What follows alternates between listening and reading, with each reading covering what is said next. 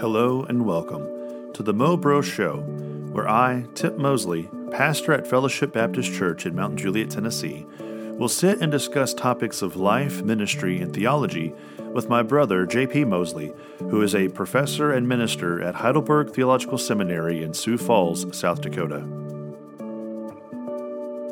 On today's episode, JP and I are back from a short hiatus to continue our study on idioms and phrases found in Scripture. For today, we are in the book of Daniel to discuss the phrase, the writing is on the wall.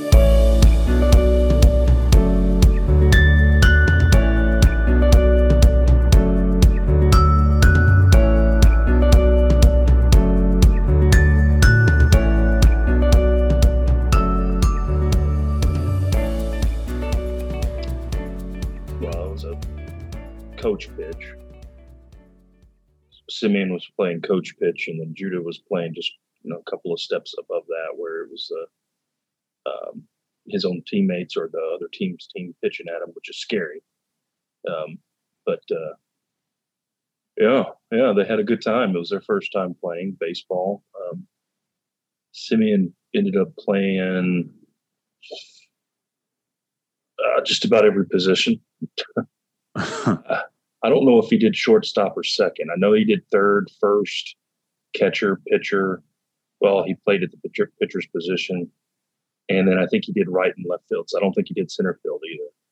But he's not really built for a center fielder. Um, and then he batted. He was pretty good at batting, kind of has a batting stance of Babe Ruth. Um, even even points to where he's hitting it and kind of No, he does not.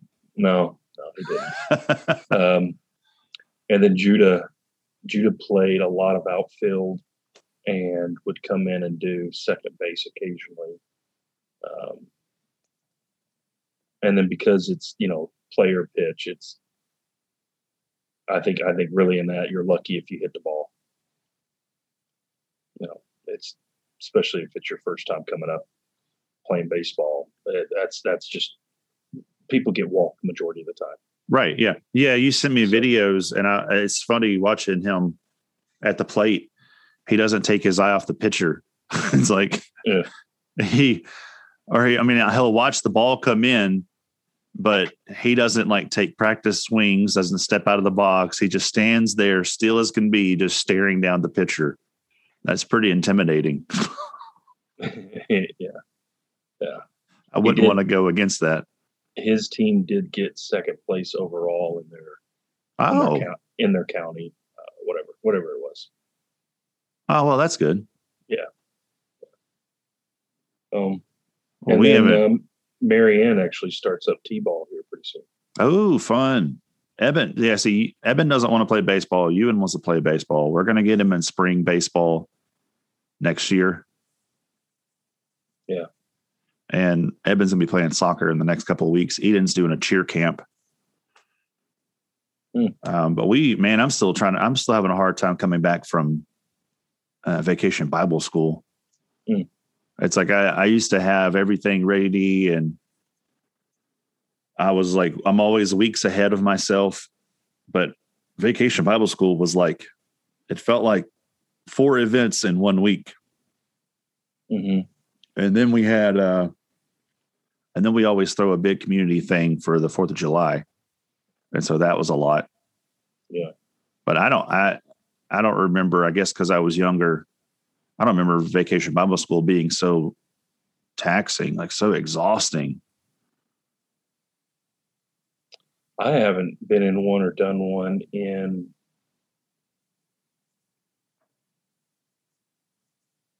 eighteen years. Hmm. Kind of nice. well, it's even even the ones that even even if I did do it, it wouldn't be it wouldn't be like what it was when you and I were growing up, where all of a sudden it's kind of spectacle. Um, in the churches that I'm in, um, it, it would it, it's it's more an actual Bible school, and it lasts for three or four weeks. Oh, Mm-hmm. Now, some of them have reduced it to two or one, but in the history of uh, the churches that I'm in, the church denomination I'm in, um, which is a, a, German immigrant church, uh, what's what they called Vacation Bible School was actually it, it, it, it was one of two. It, it, when they started doing it, it was to help teach the kids German. Oh, and so it was a summer month where they were studying German, the German language. Yeah. Because a lot of their services were still in German. And yet when they would go to school during the week, everything was in English. And so, um, and that, and that changed. And now some of the churches are still trying to figure out why in the world they're doing, you know, a three week program for VBS. And you want to talk about one week or just a few days being taxing those pastors that I know that are doing it for three weeks, they're it's I mean, but it's a summertime and our churches normally um, Bible studies, regular Bible studies get put on hold. Sunday school classes get put on hold. Oh, okay, okay. So it kind of it, it balances the scales. It, does a little bit. Yeah. We have our we have our big denomin our big uh, not denomination, but uh, what, what's called our classes, which is the the regional churches. Uh, two of two of our classes have a have a camp together. Uh, one classes has their own out east, another one has their own out west, and then we have one in the Black Hills of South Dakota. And so that's actually next. That's that's coming up next week, and I'm I'm uh, uh giving a uh, talk, a lecture on Micah six six through 8 uh-huh. to the senior high kids. Um, and I'm the first one to go, and it's it's fun. Um, there's it's it's a week long thing. You get there on Monday, you leave on Friday, and uh, so um, so that that takes. I mean, you, you know, for those of us, you know, for the pastors that are there, you then have to turn around and preach again that Sunday. Yeah. And so you you want to make sure you have a sermon ready to go before right. you have to go off to camp. Right. Um, and and that's you know that would be the case with vacation bible school is you're going to want to know that you've got some sermons ready ready to go before you start doing you know this other this other project kind of thing and here i am here i am moaning and groaning about four days out of the week yeah no Germans, i mean i i was germans do things a little harder i was prepared for the sunday but I, i'm i kind of wish now that i had been prepared further than that. Um, yeah. I, am yeah. still catching myself trying to catch up, catching well, myself trying to catch up. I just, I just said that sentence. Yes, you did. Um, and how, what's the age group that y'all have for We did pre-K through fifth grade. And are they all doing the same thing? Not at the same time, but yes, they're all. It's like a rotation no, no, no. What I mean is, is it kind of like the same theme? Yeah.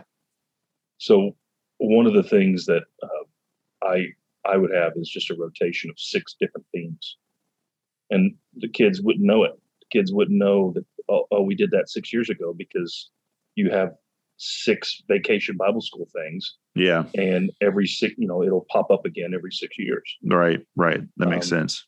That way for your planning everything's planned out, everything's mapped out. It's in a binder, it's in a digital file. Uh, you did it six years ago. Right. Now I just I just gave the trick to the trade, but you know, that, well, but the thing is, is you don't reinvent the wheel. I mean, that's no. Um, I think too many people get in trouble when it comes to pastoral ministry when they think they have to sit down and come up with something new. Uh, when you're already buying the curriculum. You see what I'm saying? Yeah. Um, with the with the children's the children's ministry, we have a curriculum that we buy every year, and it comes with a free VBS. So that's oh, that's, that's cool. what we did. Yeah, so that's, that's cool. all of it. All of it was planned out per age group. That's cool. And they even had uh, stuff for like outdoor games and snacks. So you didn't have to come up with anything on your own. Yeah. You you the you only thing get all you still have to get all the stuff. Well, yeah, yeah, yeah. You got to collect all the stuff. We did decorations and stuff. And it was, this was the first time that this church has done a VBS in five years. Mm, And we were averaging 30 kids uh, for the course of the four nights. Our, our least number was the last night, but I think it's because we did on a Saturday and we should have, it probably should have done like a Tuesday through Friday and would have had the same number of kids, but we ended on a Friday, I mean, a Saturday instead. But we also got two families that came to church that next Sunday and are still coming. that's good. That's Yeah. what it's about. Yeah. Any anything the church does needs to be outreach. Oh, yeah. Yeah. Anything. Well, The, um, I mean, you and I say it, and it sounds like it's it's obvious, but it's Well, yeah. obvious to some- Duh. Duh. Yeah, some people it's not obvious. I mean, they some people want to have a picnic and it's just for people in the church, and it's like that's not what the church is. No, we're not supposed to be a closed group. Everything is supposed to be invite your neighbor, invite family Yeah. members. I don't. All of it, every time it's supposed to be that way. But even for like the we'll we'll do like uh um for the men's stuff we'll do like cookouts mhm, make sure you invite your neighbor mhm, that guy that you've been trying to invite to church invite him to this mhm. that let that be the foot into the door um so we've we've been on a bit of a little hiatus here we we you and i have not gotten together to record in over a uh, month. i felt like it was longer It's been over a month. it's been a good while now. Yeah. We've been sitting on uh we've been I sitting on I. Ecclesiastes for a while. I know it was at least three weeks because that's how long I was on vacation. Okay. So I think we I- recorded the the week before that, but not not those three weeks or, or last week either. Yeah. It's recorded, but it's not uploaded. Right. I can And and we've got I've got people saying and waiting for this next one to come out. I I'm sorry. Oh, I told him it's coming. Yeah. We've been we've been on vacation. We've been busy. Come on. Oh, it, it, it- all right. So it's uh episode Oh. 11 was May 13th. Was uploaded on May 13th. Yeah. So now I I want to get into one that I think about quite often, especially if I'm listening to, um, well, you know, my, my favorite, my favorite group, you know who my favorite group is. mm, yeah. Um, Uh, what was that? Uh, uh, don't you like that uh, K-pop band that um, about eight or nine of them in it? Um, BK or something. I don't know. Is it that your B- favorite group? BTS, isn't that what they're called? Oh, BTS. BST, What is it? BTS. Hang on. Google is my friend. oh no, I'm just I'm I'm teasing you. The, No, uh, Smash Smashing Pumpkins. no, no, no, no. Oh, well, yes, I enjoy But no, I was talking about my favorite girl group. Oh, your Um, favorite girl group? You know, the the only reason Beyonce even has a career, Destiny's Mhm. Child. Yeah, Their their second studio album that still featured four women on it yeah. uh, was called "The Writings on the Wall." Mm-hmm. you know, the funny thing is, is one of Beyonce's songs was eh, the the kind of like the hook for the song was "Everything You Own Is in a Box to the Left." Uh huh. To the left, to the left. And so Fran Fran would have that playing in the car, or whatever. We're going on a trip, and that song would come on. I said, "You better put it back in the house. Get that box. Take it back in the house. Put my stuff away." I didn't even know that they had four members. I thought they had three. Yeah. Originally, they had four. Well, they, uh, I was, you know, looking at a list of uh, freight popular phrases there in the Bible, but that's one. The writing on the the writing is on the wall. Yeah. Uh, and I couldn't remember. I know that it's in a Stevie Wonder song too, but it's in a lot of songs. There's a Mm. there are a lot of songs with that title. Uh, there is a, a Destiny's Child album called "The Writings on the Wall." Uh, I'm trying to find. Wasn't there a James Bond song? Wasn't one of the James Bond songs the right? Like, wasn't there one? Huh? That I don't know. I I I hate those intros with the songs. What? That's what it's known for. I I know. I think they're the most annoying things about all of them. Uh, I mean, I, I get the whole spy genre and you know, he's willing to do whatever it takes for his country. But I thought you enjoyed those movies. no, I like those movies. I hate Okay. the songs. Oh, I hate the songs. I yeah. I can't I can't stomach watching. I mean, it's just get to the movie. Well, you know, Weird Al did one Yeah. for a Leslie Nielsen movie. Oh yeah. Yeah. It- I don't remember what it was called. Look, when But it was funny. when when television shows, sitcoms got rid of the opening song number, Yeah. I was so excited. like 24, uh, my friend and I are watching the first season of 24. Oh, going way back in time. Oh yeah, it's fantastic. Just this is this is this hour of this day. It's the longest day of my life, and then go right into the action. Yeah. That's great.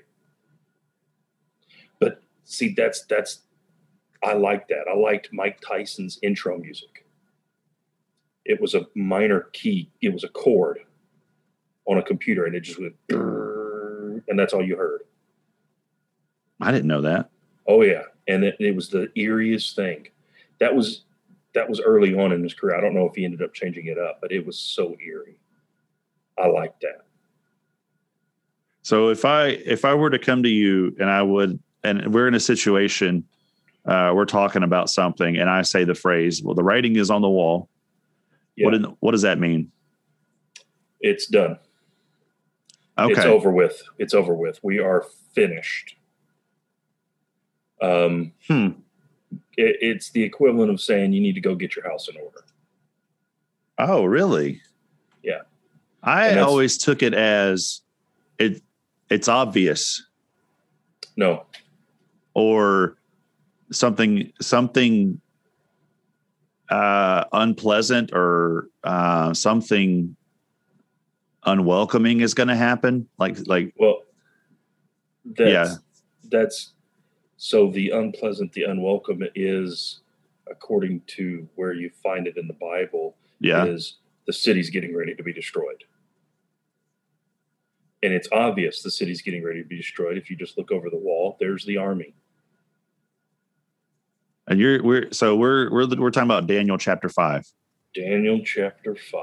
Now, I have a bit of a hard time just with the book of Daniel because, and I've shared this with you just like 10 minutes ago.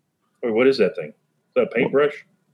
Oh, yeah, I, I got to have things to, Okay. it's my little fidget thing. Oh, okay. Um, Oh. I've been, I don't I don't have those. I've been painting the youth room here. And so this is, uh, no one's allowed to have this. No one's allowed to touch this brush. This is my brush because they disappear. And I clean this brush really well. And people have a hard time cleaning brushes sometimes. Oh, oh dear. No one's allowed to touch that brush. It's my two inch angle brush. Um, I have no idea what any of that means, but okay. all right. It is two inches in width and it is cut at an angle. I'll take your word for it. Got it. What were we talking? Oh yeah. Um, and Daniel 5. And when I when I was in my were- undergrad, oh, when I was in my undergrad, we had a we had a class on Daniel and Revelation. It was a it was a class that was separated but covered two books. The Daniel portion of it, I got a C in that class, Hmm. but that was a failing grade for that institution. So I had to take the class over again. And so I'm just bitter about it, I guess. yeah. I need to get over that. You can go sit down on the couch and we can talk. No, I mean, I don't mind doing that, but not for this situation. What we're going to do is we're going to talk about the phrase, the writing is on the wall. And it is found in Daniel chapter 5, and I'm going to be okay with it. And what verse? Let's see, what verse is it? Do you know what verse it is? Well, It starts in verse 5, but I think for context, you want to start reading up there in verse 1. That's where the uh, disembodied hand appears, is in verse 5. Um, yeah. Um, in D and D, that's a never mage hand. Anyway, All right. Chapter 5, verse 1 King Belshazzar made a great feast for a thousand of his lords and drank wine in front of the thousand. Belshazzar, when he tasted the wine, commanded that the vessels of gold and of silver that Nebuchadnezzar his father had taken out of the temple in Jerusalem be brought, that the king and, the, and his lords, his wives, and his concubines might drink from them. Then they brought in the golden vessels that had been taken out of the temple, the house of God in Jerusalem. And the king of his lords, his wives, and his concubines drank from them. They drank wine and praised the gods of gold and silver, bronze, iron, wood, and stone.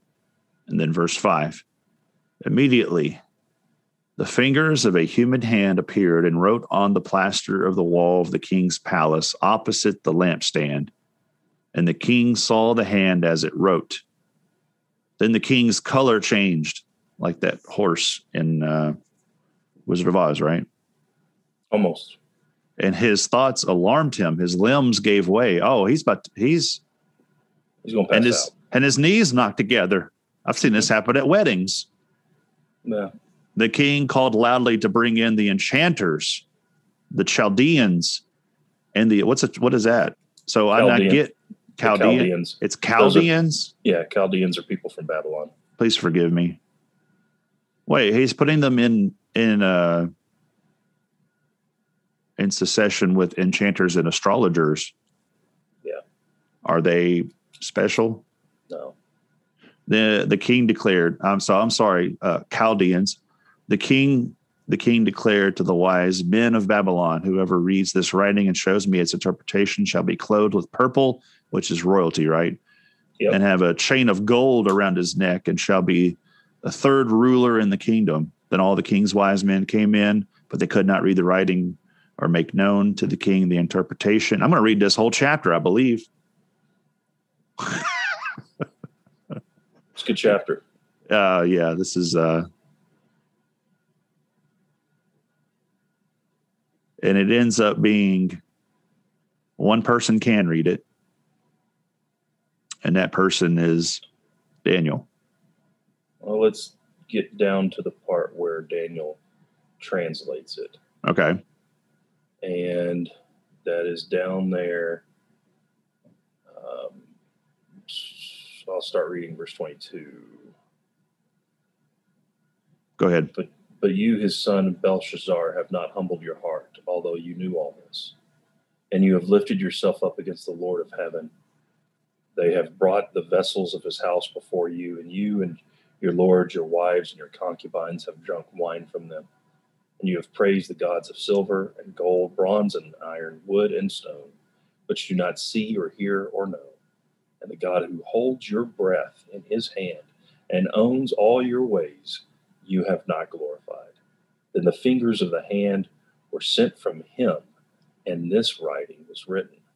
And this is the inscription that was written Mene, Mene, Tekel, uh, Upharsin.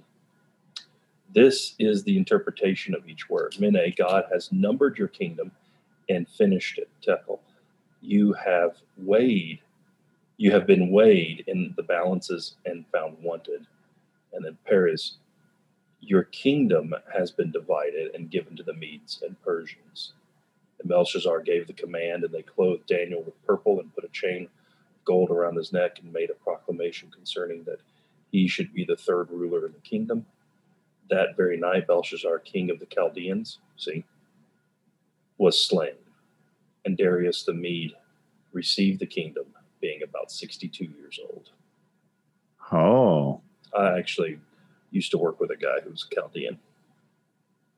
There's a, there's another guy in the Bible, probably one of the most famous Gentile believers was Chaldean. Hmm. Abraham. hmm. So chaldean i will know how to pronounce that next time uh, he's from Ur of Chaldea. yeah Anyway, yeah. So there there we have it, and um, what an interesting sight to see it had to have been terrifying. well obviously i mean he Yeah. he's about to faint Yeah, it, you know, Addams Family. It all of a sudden appears and starts writing on the wall. yeah Uh, wa- wasn't it the hand?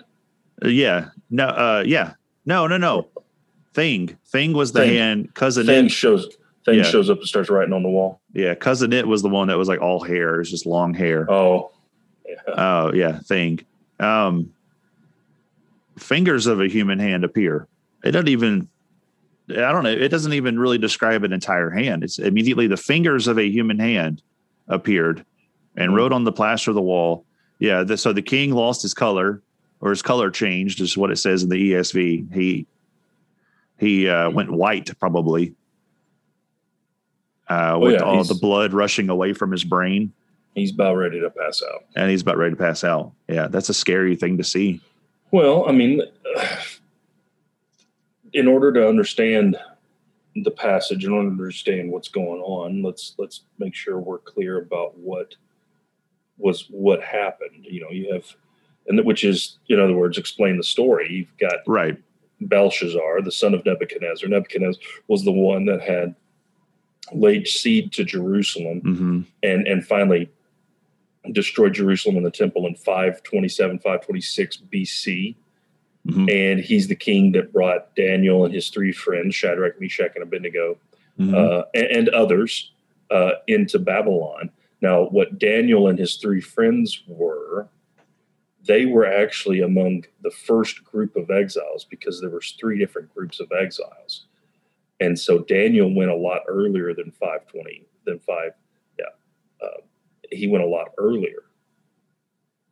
And as he's as he's away, uh, he is supposed to be being reindoctrinated Oh, and becoming he is supposed to be becoming uh, a Chaldean, and it's not it's not happening. right. He's not wavering in his faith. Yeah, and so he goes before 586. He's been there for some time, and he's a boy. He's a Judah's age, Hmm. maybe between Judah and Stephen, so uh, preteen, teen, and so are his three friends, and they go through all kinds of stuff. And one of one of the parts of, this, of the passage that we did not we didn't we didn't read has to deal with Nebuchadnezzar's being humbled by God and becoming a Christian, becoming a believer. And that's what that's one of the things Daniel is is telling Belshazzar is, hey, your dad actually became one of my one of my people. One one of one, you know one of one like me. Well, Belshazzar, in his pride and his arrogance, like his dad, decides to go get all of the utensils and everything that that his dad had brought from the temple of Jerusalem, and then use them as dishes for a banquet. Right. Disrespectful. It's very disrespectful. Yeah. And what's interesting is, is why at this moment does God decide, okay, you know what, that's enough. Hmm. And I, in fact, Dad had just called me just earlier this morning, was asking about the book of Amos and why does Amos say for three and then for four, you know, transgressions, I'm going to do this. And I'm saying, essentially, the writing's on the wall. Uh, uh, God's patience has a limit. And the cup is now filled and his wrath is going to be pulled over. That's what Daniel 5 is about for Babylon, hmm because outside the city is Darius. Outside the city are the Medes and the Persians, and they're ready to destroy Babylon.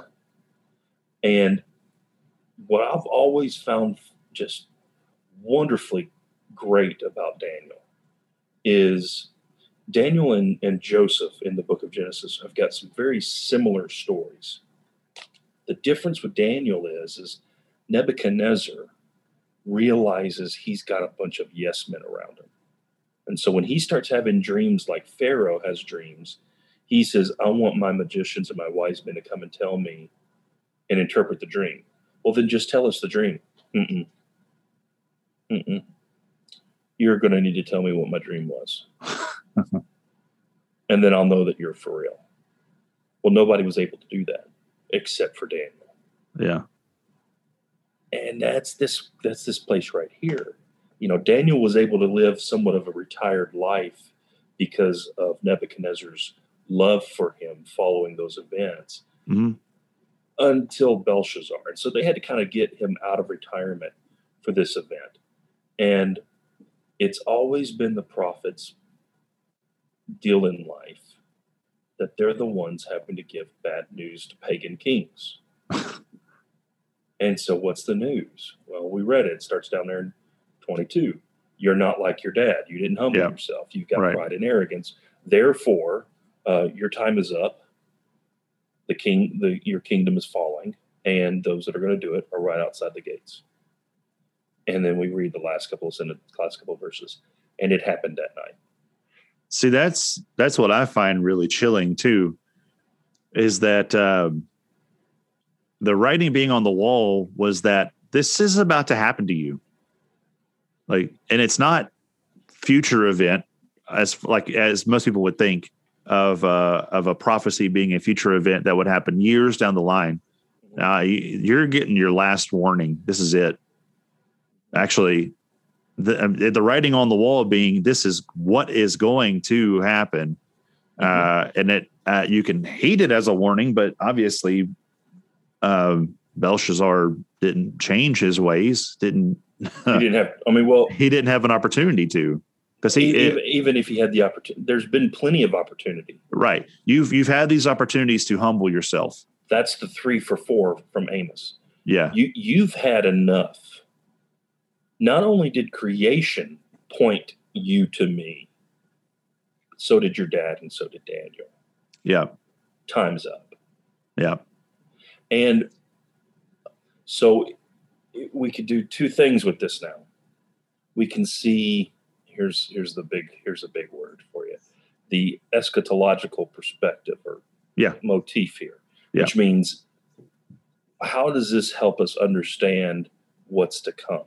This is not eschatology. This is not giving us a doctrine of the last things, but there is application for our for eschatology. And that is this when you go to uh, First and Second Thessalonians, when you go to um, Romans and First Corinthians, when you go to Revelation, where the apostles begin to talk about, uh, or or even Matthew twenty four and twenty five, where Jesus and the apostles begin to talk about uh, the latter days. And it, you know, it's going to come like a thief in the knife, not like the Left Behind series, where all of a sudden people are not wearing any more clothes. No, that's weird. No, what it's what it's going to be like is um, like what Daniel experienced when he was in Babylon. Hmm. You don't want to be the one taken away because that's not a good thing. Hmm. That's being you're being arrested, so you do want to be left behind when people come to take you away because you're going that those that are get taken away are going to hell. Um, but here, what we learn is there is an end in sight. There is a moment where God's patience will be up and his son will return and he will bring judgment upon the earth. Mhm. And he's only coming back once Right. And it's over. So the writing is on the wall and it's called the scriptures. Yeah. Now, just like Jesus says, there's going to be many that are come to you. Lord, didn't we do this? Didn't we do this in your name? Didn't we No, do that in your I, name? I never knew you. Depart from me, I never knew you. And then, just like in Matthew 24, where you have finally the sheep and the goats are all gathered and they are divided. Yeah. Sheep to one side, goats to the other. Yeah. And then their Hmm. works are read. It's not, let's consider their works and determine whether they're sheep and goats. No, Right. it's already been determined who's a sheep and who's a goat. And then they're divided that way. And then they're read their works. And you find out these did these things for the kingdom, these fought against the kingdom. There's been plenty of time from a person's birth to a person's death, or from a person's birth to the time Christ returns, for them to turn to the gospel. Plenty. Mhm. Every sermon, every sermon has people look to Christ Mhm. to trust in Christ. Every message needs to be that way. And yet people still deny it, even though the writing's on the wall. Well, Now, I said there's two things we can do. That's just one thing. I think the second thing is how do we how do we apply Daniel 5 and this reality of God's patience being up with unbelievers, how do we apply that to our day? How do we say, well, then how are we to live in light of this fact that God does say time's up? Mm. That that God does say, well, let's let's do let's let's let's bring it let's bring it from let's bring it away from a national thing to a to a personal thing. A person has a doctor's visit and they find out they have terminal cancer. I don't know if you've had to deal with this as a pastor yet. In one of my first charges, um, I did. Um, guy was healthy, healthy, healthy, studying theology at a seminary, uh, just kind of as a as a fun thing to do. Um, and then all of a sudden, he has acute leukemia. Mm. He has a little daughter and a wife. And, you know, what do you do? They come, you know, Pastor, I show up. What do we, what do and uh, the thing, the thing to keep in mind when this kind of stuff happens, when the doctor is saying, "Hey, look, this this is something that the writing's on the wall. This is a terminal illness. Now we can prolong it. We can we can make you know make it where you can live as long as possible with this. We can ease your pain and ease your discomfort, but uh, you will more than likely die from this. hmm Well, we obviously see. To me, preaching is not "Don't be like Belshazzar." That's that's horrible preaching. That's that's moralist. That's that's moralistic preaching. That's that's not what. That's not why we have this passage. That's it's very shallow. It is very shallow. Yeah. You know, five ways to not be like Belshazzar. And and yet Paul says everything that's given to us in the Old Testament is is for us to learn and and, Yeah. and be guided and have there's examples there of what not to do and what to do. Well, let's put it this way. What did Belshazzar fail to do? Daniel Uh, says he didn't humble himself. he did not humble himself. He did not recognize the sacred or the holy. hmm and he refused to listen. Mm. It's too late. Now, I believe it's never too late for a person um, to hear the gospel and repent. I, I believe in deathbed conversions. I think you see it with the, the thief on the Thief cross. on I the think it- cross. yeah. I think it's I think it's a wonderful idea of the thief showing up in heaven and and going, well, uh, you're in. Yeah, I don't know how. The guy, this guy that was uh, between me and one of my my childhood friends said uh, I'd be seeing him here soon. Who do you think that guy was? I mean, they were calling him the King of the Jews, but yeah. you know, I don't know. In in in his phrasing and the Yeah. words that he used when he spoke to Jesus, he called him Lord. Yeah. Yeah. Uh, there was uh, something about that man um, that changed too. Because if Oh, yeah. you you'll notice in other gospels that both thieves were throwing things at Jesus, like Mhm. throwing words at Jesus, and then one of them something flipped. Mhm. Yeah, uh, a, con- a conviction uh, was brought up within him. Mhm. Yeah, yeah, and the, then he, the, yeah, go ahead. yeah, the, po- the point I'm making is that it's it's it's one of these things where it it really at the end of the day doesn't take much. You don't have to be a rocket scientist. You don't. It's it's not a whole bunch of facts and historical data. It's one simple thing. Did Jesus say you are forgiven? Hmm. Do you believe that? hmm And so Belshazzar didn't humble himself, didn't listen to the word of God, and didn't didn't recognize the holy. I think those are very uh, at least three things that we see here. Not add, rec- add idolatry in there too. Right.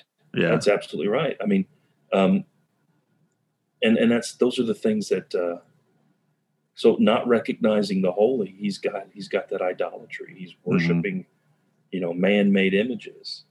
He's suppressing the truth and unrighteousness.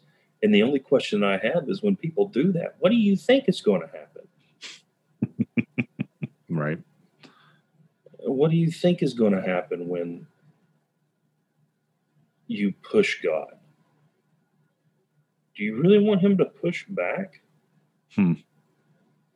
History doesn't doesn't bode well for those that get pushed back. So I find it interesting that part of me doesn't want to think that God could lose patience.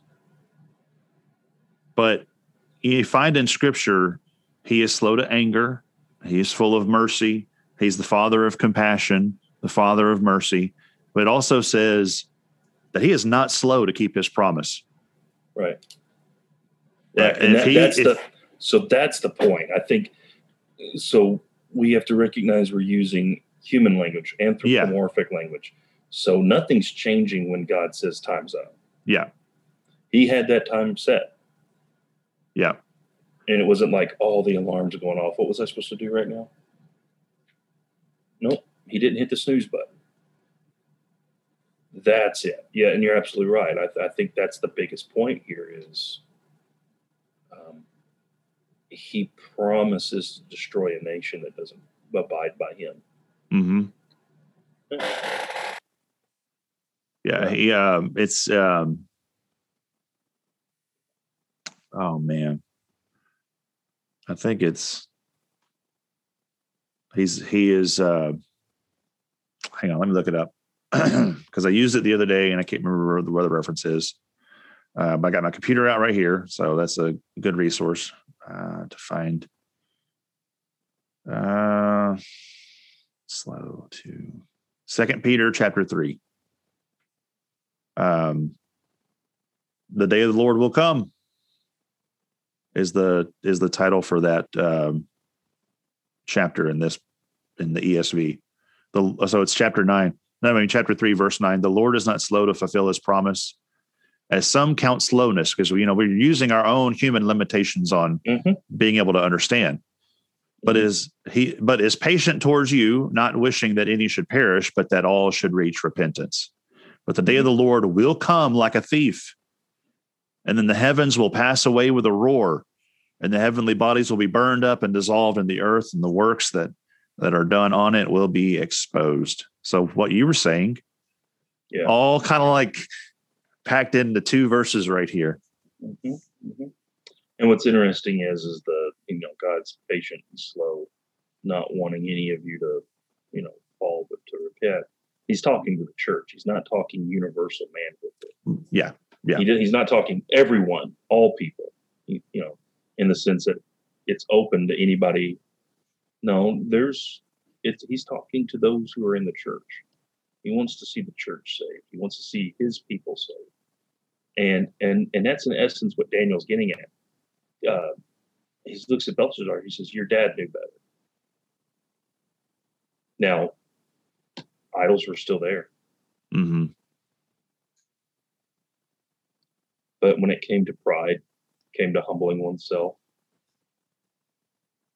Nebuchadnezzar knew better. I'm limited on the knowledge that I have of uh, the history wrapped around that. Is there is it in Daniel that would show or within um, any other any other books that would show the transition from Nebuchadnezzar to Belshazzar? I'm sure there's a history about it. I, I don't know. I mean, Dan, okay. Daniel Daniel has this chapter, and then he's got majority of Daniel one through six is um, the first few chapters are dealing with Nebuchadnezzar. This chapter is Belshazzar following this when you've got one more chapter, and that's where you got like Daniel and Lion's Den and stuff like that. That's wow. King, that's with Darius. Yeah. And then and then seven through twelve is when Daniel's getting is getting all those visions. The angels, you know, held back because there was fighting. Well, I kind of feel bad for Daniel because I mean, the king said you you gave a promise that you know you, hey you'll you'll be the third ruler, and that what he says? Well, think about it. It's what keeps him alive. Oh, okay. That's I mean he, he essentially God God revealed His hand at just the right time in order for Daniel to stay alive. Revealed His hand quite literally. Right. right. Yeah. Pun intended. Play on words. That's yeah. Good. That's a nice little yeah. idiom that you use oh, for yeah. the idiom. Yeah. yeah. Yeah. He did. He did that so that Daniel would look like a king, and those are the ones that were that were kept alive what's what's cool, and I think I think this would be a great great point great point to close on mm-hmm. is Isaiah said this day was coming. Oh. Isaiah, Isaiah, Isaiah, Habakkuk, all these other ones yeah. foretold the day that Cyrus would raise the Medes and the Persians up to the point where they would destroy Babylon. And Isaiah actually names Cyrus by name. And this is a couple hundred years before Cyrus is even born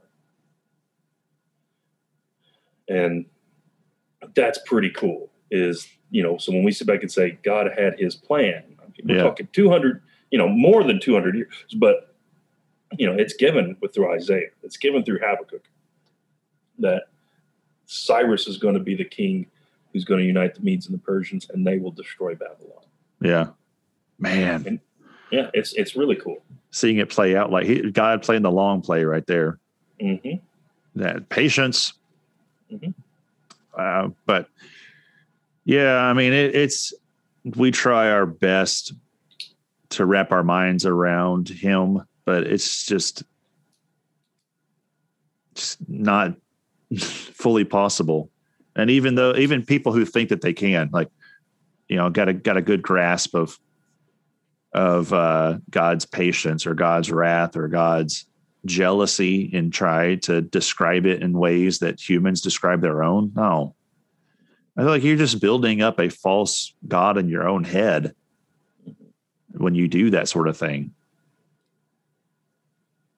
And it's dangerous. It's deadly.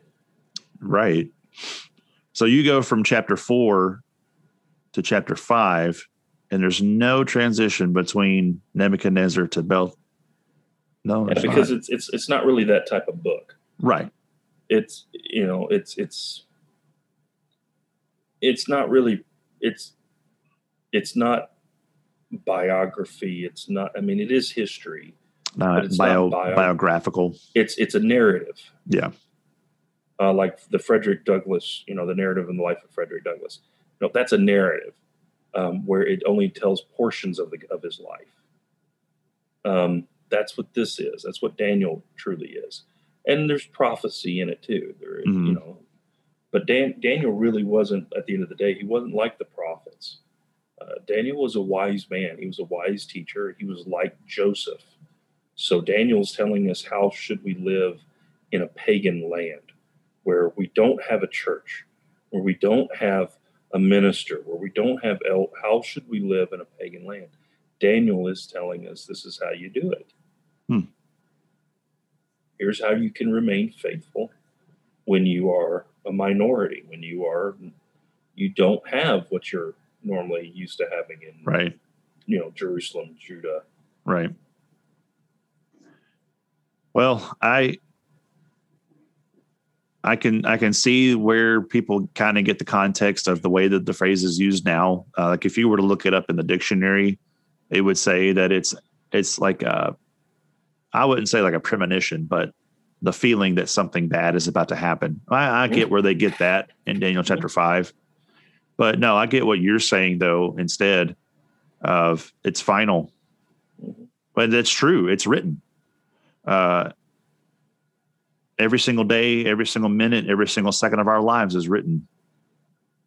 Before you're even born, it was written, and God knows it. He knows from beginning to end, he knows. And we may never comprehend that. um, but yeah, the, the important thing to take away is that the writing is on the wall. That's the scripture that we have before us. Yeah. We, we may not know what you know the next hour has. We may not know what tomorrow has. We may not know, but what we do know is Christ is coming. Yeah. And I was sitting